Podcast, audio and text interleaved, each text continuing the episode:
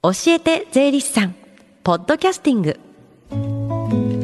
時刻は11時24分です。FM 横浜ラブリーデー近藤沙耶香がお送りしています。この時間は教えて税理士さん。毎週税理士さんに私たちの生活から切っても切り離せない税金についてアドバイスをいただきます。担当は東京地方税理士会青松俊之さんです。よろしくお願いします。よろしくお願いします。今日はどんなお話でしょうか？はい。先週に続きまして政府による新型コロナウイルス感染症の拡大に対する中小企業や個人事業主に対する支援についてお話ししたいと思います。はい。今日は給付金についてお話ししたいと思います。うん、こちら給付金なんですけれども、先週ご紹介したコロナ融資以上に、政府案の段階から本当に毎日のように問い合わせていただいたのがこの給付金です。そうですよね、まあ、給付金っていうことは、まあ、返済しなくてもいいお金だから余計にみんな気になってるっていうのはありますよね。そうですね、うん、こちらの返済不要なので、うん、先週紹介しましたのコロナ融資よりは、はい、やはり金額は少額にはなるんですが、うんうんうん、返済不要なので新型コロナの影響でお困りの方々には有益なんではないでしょうか。はい。ではどういった給付金があるんですか？はい。まずは5月の1日からえ申請がスタートしました持続化給付金から紹介したいと思います。持続化給付金。法人で最大200万円。はいフリーランスの方なんかを含む個人事業の方で100万円の給付が受けられる給付制度です。どういう方が給付を受けられるんですかこれは？はい。新型コロナウイルス感染症の拡大の影響で、えー、今年の1月以降の売上高が前年同月比で50%以上減少している方が対象になります、うん、申請はネット申請が原則となっていて、うん、申請の期限は来年1月の15日までとなっています。なるほど。同じ月で1月以降で去年に比べて50%以上減少した方ですよね、はい、申請にはどういう書類が必要になってくるんですか？はい。申請なんですけれども申告書と売上台帳、うん、それと給付金の入金を希望する口座の通帳コピーになります、うん。で法人の場合にはそちらに事業概況書という申告書に添付する書類も申請に必要になります。この台帳っていうのは結構大変だったって聞いたんですけれども。そうですね。台帳なんですけれども、よくあの売上なんかの相関上元帳っていうのを会計ソフトに入力すると出力できるんですが、はい、そちらでも代用できますし、うん場合によってはあの手書きでも構いません、そうなんですね。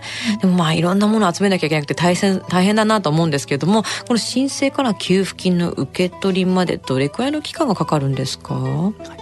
当初はですね申請までだいぶ時間がかかっていたんですけれども、うん、現在は申請に不備がなければ、はい、1週間から10日で給付を受けられるようになっています。じゃあこれは結構書類さえ集めちゃえばさっと入ってくるものなんでしょうね。という形になりますね。他にはどういう給付金がありますか？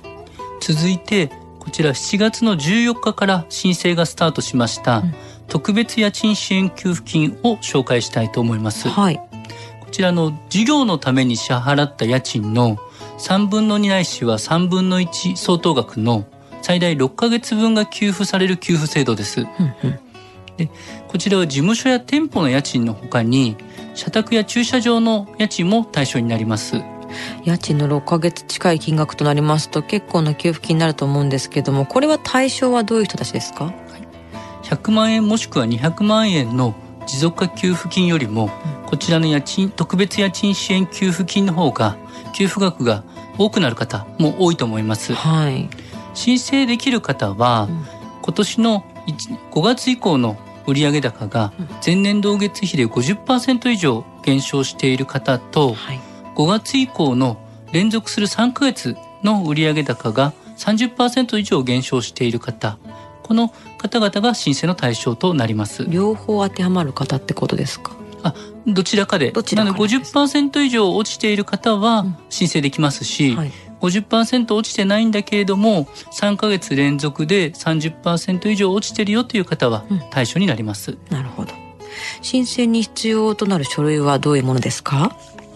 持続化給付金の申請に必要な書類に加えまして、うん、家賃の支払いの分かる書類と、はい、不動産の賃貸借契約書それと誓約書が必要になりますちなみに給付金っていうのは税金はかからないんですか？やはり気になるところですよね。実は税金かかるんですね。あら。で消費税は課税されないんですが、はい。法人の場合には法人税が、うんフリーランスの方のような個人事業の方に関しては所得税が課税されます。うんうん。ただし、えー税金は利益に対して課税されるので、給付金を受けてもぜ利益が出ない場合には税金は課税されません。なるほど。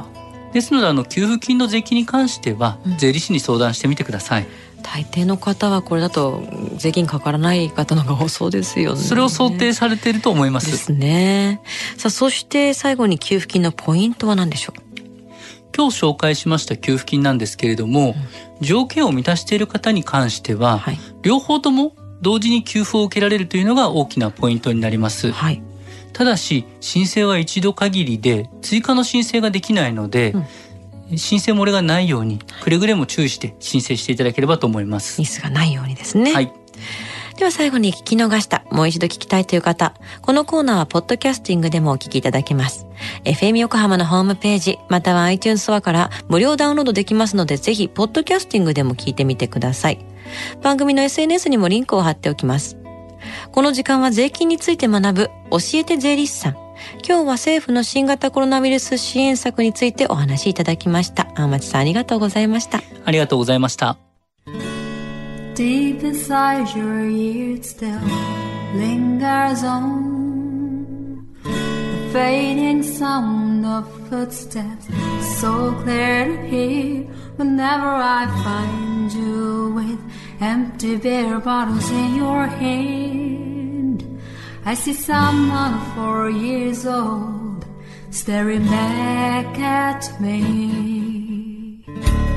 Once you told me you don't know who you are. There are pieces of you lost somewhere along the way. And you've been searching hopelessly in a wrong place. Cause they have always been with you from the very start. So many years you haven't been yourself.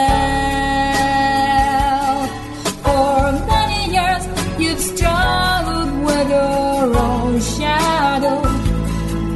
And now you're slowly getting back on your feet. Slowly, slowly.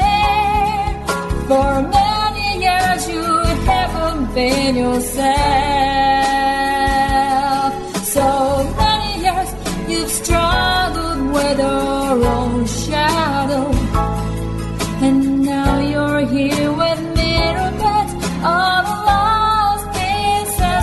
another.